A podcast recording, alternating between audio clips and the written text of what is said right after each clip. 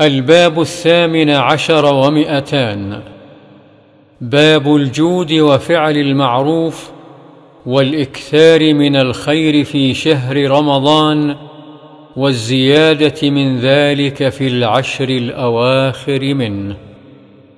عن ابن عباس رضي الله عنهما قال: كان رسول الله صلى الله عليه وسلم أجود الناس، وكان أجود ما يكون في رمضان حين يلقاه جبريل، وكان جبريل يلقاه في كل ليلة من رمضان فيدارسه القرآن، فلرسول الله صلى الله عليه وسلم حين يلقاه جبريل أجود بالخير من الريح المرسلة.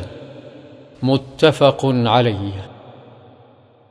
وعن عائشة رضي الله عنها قالت: كان رسول الله صلى الله عليه وسلم إذا دخل العشر أحيا الليل وأيقظ أهله وشد المئزر. متفق عليه.